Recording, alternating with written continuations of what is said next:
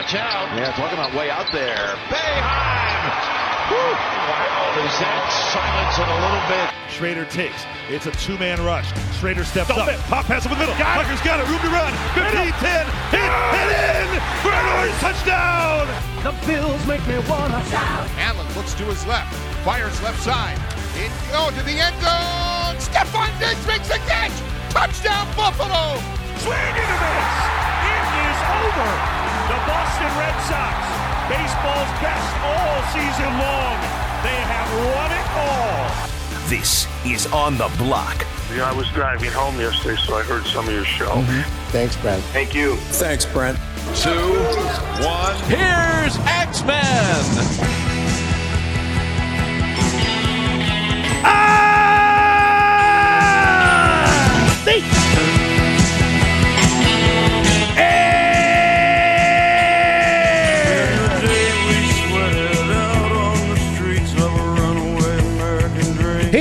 on ESPN Radio 97.7, 100.1.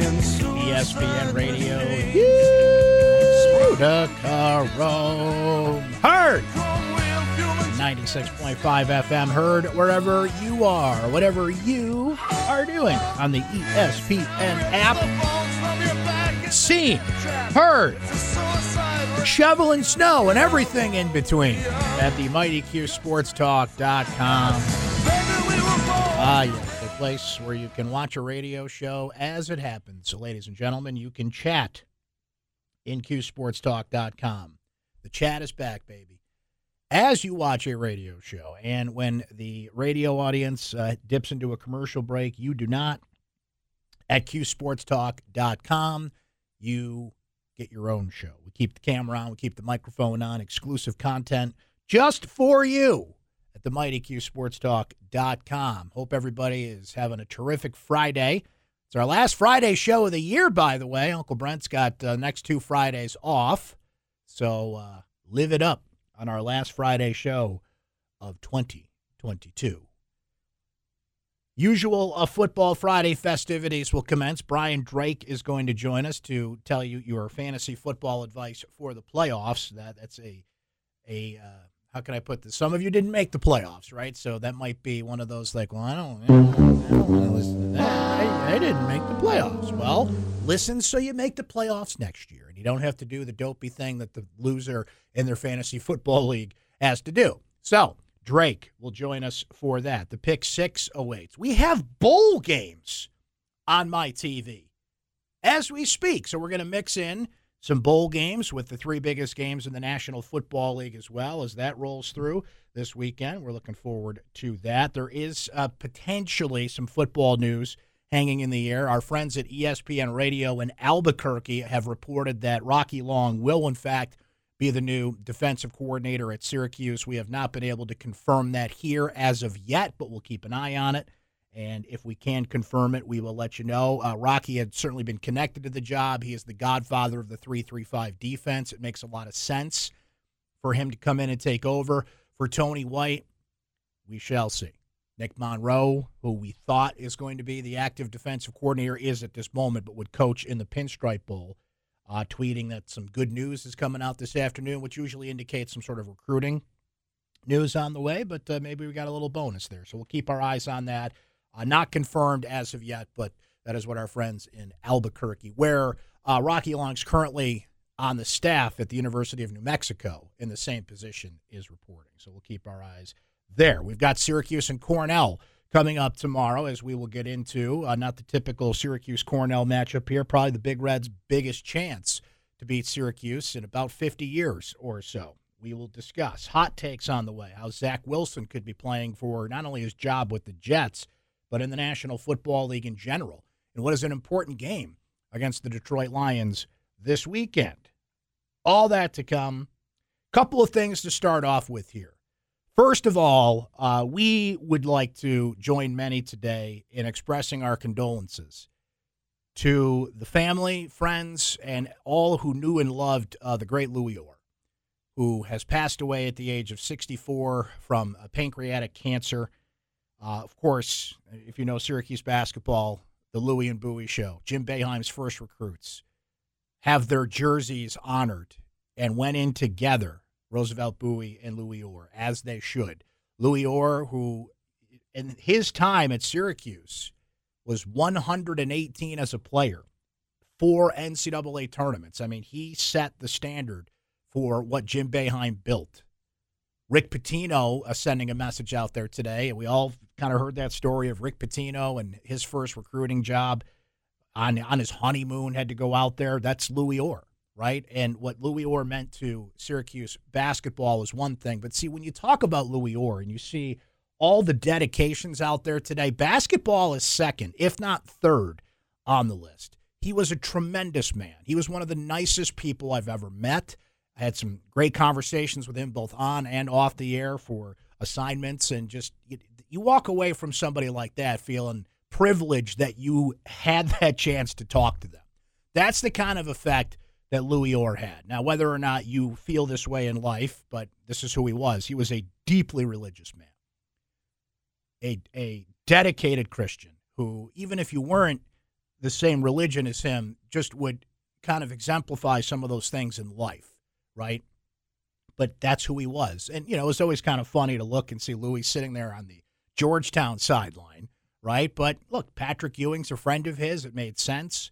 Louis also coached at Seton Hall. And think about that. So the, the foundation he laid here as one of Jim Boeheim's first recruits, Louis and Bouie show the excitement there, goes and plays for the New York Knicks as well. So there's New York Knicks fans out there, certainly in Syracuse our connections are where they at. But New York Knicks fans out there saying, Louis Orr, love Louis Orr, right?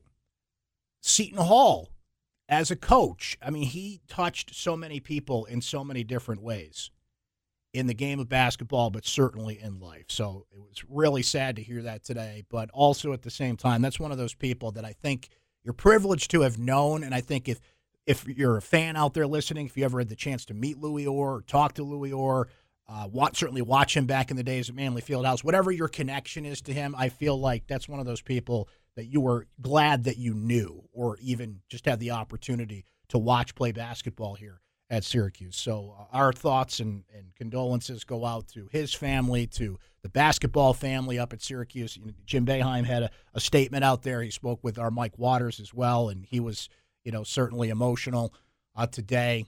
And uh, I'm sure there will be a, a, dedication at the Dome tomorrow prior to Syracuse and Cornell. That's at 3 o'clock tip time at the Dome. Our pregame coverage at 2 o'clock. We'll certainly discuss this more on pregame tomorrow as well. But uh, that's, man, mixed emotions for sure because you don't want to lose somebody that early. Pancreatic cancer is just one of those brutal things that if you're diagnosed with that, that's a tough one to beat. Louis didn't tell a lot of people about this, apparently. I mean, I certainly didn't know. Some people asked me, like, because he wasn't at the Georgetown game, and a lot of people were, were kind of wondering about that. Oh, I didn't see Louis Orr, something going on. And then we heard the news today. So uh, our thoughts and prayers and condolences to all out there who knew and loved Louis Orr, who was he was one of the special ones for sure.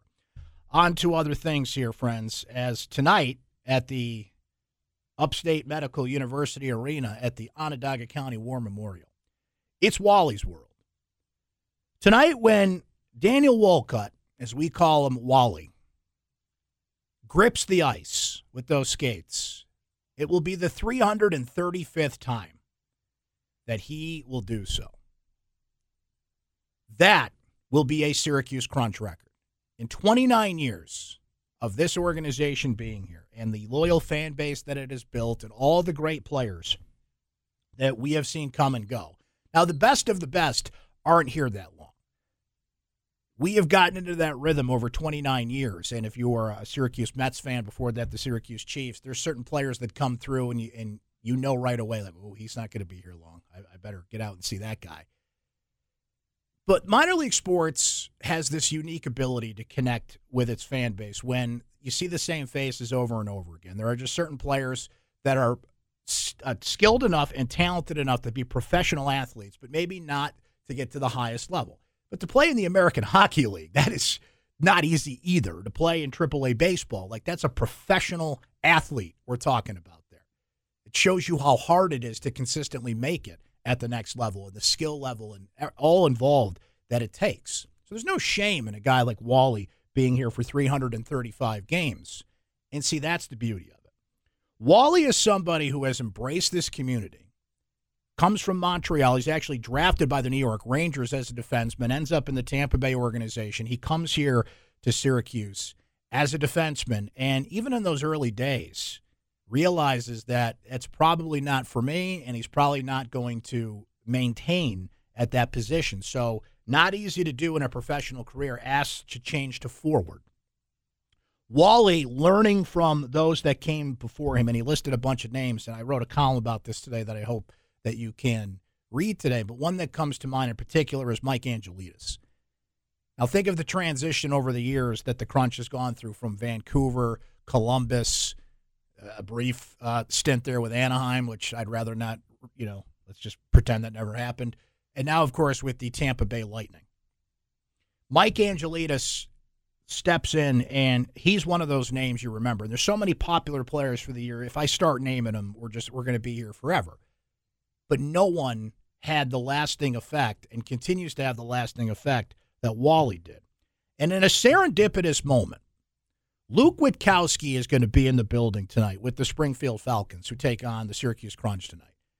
Not only does Wally have the record when he plays tonight of 335 games, he has played eight seasons in a Syracuse Crunch uniform, which is one more than the previous record holder, Luke Witkowski. So you couldn't have timed it any better that those two will play tonight. And they're former roommates. They are still best of friends to this day. And see, that's the thing. I bet you there's a lot of people out there that think they're best friends with Wally because that's how he treats people. He's the one, he's the mayor of the dressing room. He is in the Big Brothers Big Sisters organization with uh, Jeremiah, who he uh, mentors in that. He has probably made more community appearances than any player. I mean, certainly being here eight years, uh, he's got an advantage there. But, you know, Eric Neilson, once upon a time, won the AHL Man of the Year award, which Wally has not won. I think he's going to win it this year. He should win it this year, frankly. But the dedication he has to this community that he is a part of, that he lives in, because and you can't blame him for this. Most players that come in here, they rent, they don't buy. Why would you buy a house in the fluid world of professional sports? Wally bought a house here. He's a part of the fabric of this community. To the point too, where the other serendipitous moment that will come tonight is it is hockey fights cancer night. And there's so many stories and so many people that have certainly been touched by cancer. We just talked about Louis Orr a few minutes ago, right? It's just one of those things that we continue to fight against and raise money for and raise awareness for, but it's a fight that continues. As you will see tonight in the many touching stories of who the players uh, are out there fighting for and the fans are fighting for. Included in my story today is a gentleman by the name of Bob Richards, who three years ago was diagnosed with prostate cancer. And the reason he found that out is he became friends with Wall. Once upon a time, Wally was hurt, and even when Wally was hurt, he was somebody that Ben Groulx, the head coach, wanted around the team. That's not easy to do to make an influence on a team when you can't play. But Wally is such an influence in that dressing room that Ben wanted him around. He wanted him to go on the road. He just wanted him to do what he does, even though he couldn't get on the ice at the time he was injured. So at the same time he was injured, um, Bob's wife, Rose, asks Daniel Walcott to go to, at this time of year, it's uh, certainly relevant, to the Dickens Christmas out in Skaneateles, which is a, a, great event if you've never been to. And, you know, Bob says, why is he going to go with us? Why is he going to go with a couple of old folks to Dickens Christmas? Well, Wally went. And Wally sang Christmas carols, and Wally had a ball. And Wally became friends with the Richards. He goes to a lot of baseball games with Bob. Uh, coincidentally, Bob's grandson played for the Auburn Doubledays last summer and looks exactly like Patrick Mahomes, but that's a whole different story for a different day. But see, that's Wally. Wally makes friends like that. And back to what I was saying. So one time, uh, Bob is helping Wally renovate his basement. And felt bad because he felt like he pushed Bob a little too hard. Bob was getting very tired coming up and down the basement stairs and felt something was off. Goes to the doctor, finds out he has prostate cancer. Thankfully, Bob is now cancer free and is, you know, at this point in time, a success story there. So for this night, to shine a light on Wally, for people like Bob, for people like Luke Witkowski, and so many stories that Jeremiah, who we brought up, that uh, many that I have not mentioned, the connection the fan base has with Wally. Every fan that walks in that building that is a regular, not even a season ticket holders, people that go to games regularly or have been to events that the Crunch do in the community, everybody feels like they're Wally's best friend because that's how he makes you feel. That's how he made me feel when I went to interview him the other day at the rink, right? He just has that effect on people. You heard Howard Dolgon describe it on the show yesterday, and there's a couple more things in my story I hope you could check out at syracuse.com as well. So, look, you don't get to this point and set this kind of record if you don't bust your ass, if you don't work hard every day, if you don't have the consistency it takes as a professional athlete to get there. But see, Wally is he's a third line forward. He's not the biggest guy, he's not the strongest guy, he's not the fastest guy, but he is somebody that is just woven into the fabric of what it takes to be successful and is a crucial element in the Tampa Bay Lightning organization, particularly here. It's 335 tonight, and if he continues at this pace, God willing, health and everything, he is going to put that record out of reach. He is going to be the guy. The, the record he tops tonight, Brad Moran is the current record holder. And again, if I start naming names, we'll be here all day for those fan favorites, but none of them have been around as long as Wally. And the Crunch have endured 29 years now, 30 years next year, and that's just it's become a staple around here every winter to know, especially with the, the changeover to the Tampa Bay Lightning and the product that they put out year after year. So congratulations to uh, Daniel Walka, Wally, who will set the record tonight and will continue to not only set records but set the standard the standard that Mike Angelidis set for him and many prior that he didn't meet or maybe doesn't even know. But that connection that the Syracuse Crunch have with their fan base, with this community, it's not just another pro sports team here. It never has been. And it's because of people like Wally that they have that status. So we're thrilled for Wally. We'll uh, certainly be rooting him on. You can hear the game here on ESPN Syracuse. They'll have full coverage of uh, anything that will be done tonight at the rink. I'm sure a few surprises are in the mix uh, for Wally tonight. There's a hockey game they got to play, but you know this doesn't happen every day. And like we said, it's a special night on top of that with hockey fights, cancer night, and all the things that will be happening in the building tonight. But uh, Wally takes center stage, and we congratulate him. And uh, there, as Luke Witkowski said in the story that I wrote, and he's right to say this: there's there's a reason he's been there this long, and he's one of a kind and he certainly is somebody that we want to see continue to play as long as he possibly can here at Syracuse. But 335 games, he stands alone in Syracuse Crunch history. He stands alone in Syracuse hockey history. Stick taps to you, Wally. That's incredible. On that note, we break. We will come back. We will shift gears back to basketball a little bit and focus on the task at hand tomorrow at the JMA Wireless Dome as Syracuse takes on Cornell. This is not just your average Syracuse Cornell game, folks, just as it wasn't your average Syracuse Colgate game a few weeks ago. That we will get into coming up. Uh, some breaking news out there. Mike McAllister noting this, probably what uh, Nick Monroe was hinting at as well, that Notre Dame transfer defensive back Jaden Bellamy has committed to Syracuse, a former elite recruit who has four years of eligibility remaining. So the portal giveth and the portal taketh away. In this case, the portal giveth at a position, by the way, that they really need. He is a high school teammate of Jaden Gould, who also, with uh, a number of years of eligibility remaining, is coming to Syracuse from Nebraska as well. So there you have it, friends. We will break. We will come back. We'll keep an eye on the portal. If anything uh, is confirmed on the Rocky Long front, reports out there today that he could be the new defensive coordinator at Syracuse. And the usual uh, Friday festivities here on the block, ESPN Radio, QSportsTalk.com. Don't go anywhere.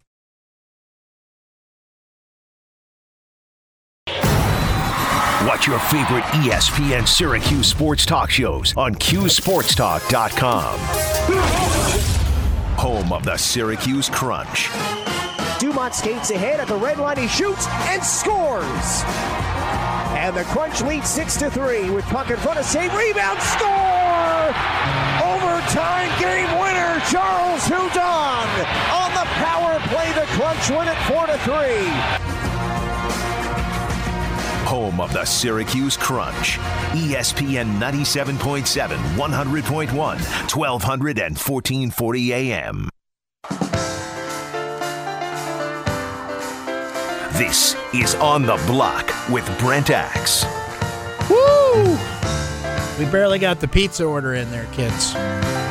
If you watch on QSportsTalk.com, you get the added uh, bonus of Pizza Friday and what kind of pizza Uncle Brent gets every Friday. We, we barely got that in there. We actually had to add a promo over the break because I was on hold. Got, you got to work on your hold music. Okay, shout out to Pavones. But man, that hold there, there's no hold music. It's just a it's just a beeping noise. Come on. I, I need I need like my elevator music when I'm on hold. Come on. We did it. We did it though. You know what else we're gonna do right now? We're gonna help you uh, win some money because it's time for the pick six. The six biggest games in football and college is back, baby. I'm watching bowl games on my TV right now. UTSA 12, Troy 7. I don't think Jordan's going to hit the over on that one. That did not make the pick six this week, but this did. Let's actually start in the world of college football. At the Fenway Bowl, where Louisville is a two point favorite over Cincinnati, the Cardinals will be guided by Director of Player Development Deion Branch, serving as interim head coach because Scott Satterfield left to take the job at Cincinnati. He's not going to coach them either in this game, though. Uh, no Malik Cunningham. Tyler Hudson out. They are going to bypass the Fenway Bowl to get ready for the NFL draft, so keep that in mind. Brock Domann in at quarterback for Louisville. The Bearcats also have an interim coach in this one. Their offense will be led by a new quarterback, redshirt sophomore even or Evan, pardon me, Prater. Number one quarterback Ben Bryant out with a foot injury. Give me Cincinnati plus two in the Fenway Bowl. No Malik Cunningham. I think it's going to be tough for Louisville to win that game. Florida, Oregon, the Las Vegas Bowl. The Beavers minus nine. Oregon State went six and one in its final seven games, a stretch in which its defense showed big improvement across the final seven games of the season. The Beavers held opponents to an average of just 17 points and 330 yards per game. Starting quarterback Anthony Richardson, Florida, out of the Las Vegas Bowl. He also will be preparing for the NFL draft.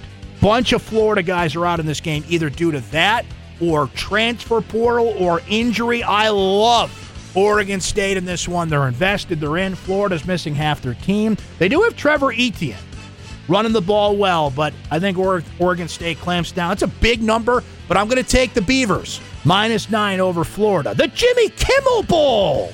Why not? Washington State, Fresno State. Fresno's minus four. Now, you think of Washington State, you think of a pass happy team, right? They've actually been running the ball a little bit better as of late. So keep that in mind. Ground game hitting about 130 yards or more in three of their last four games. Your quarterback, Cameron Warren, hasn't thrown a pick in the last five. However, five and one when coming up with more than 75 rushing yards. Fresno State has only allowed one team under 87 yards on the ground. The Bulldogs are on an eight game winning streak. The Washington State defense has allowed 200 passing yards or more in every game but three. It's a tough one to call here.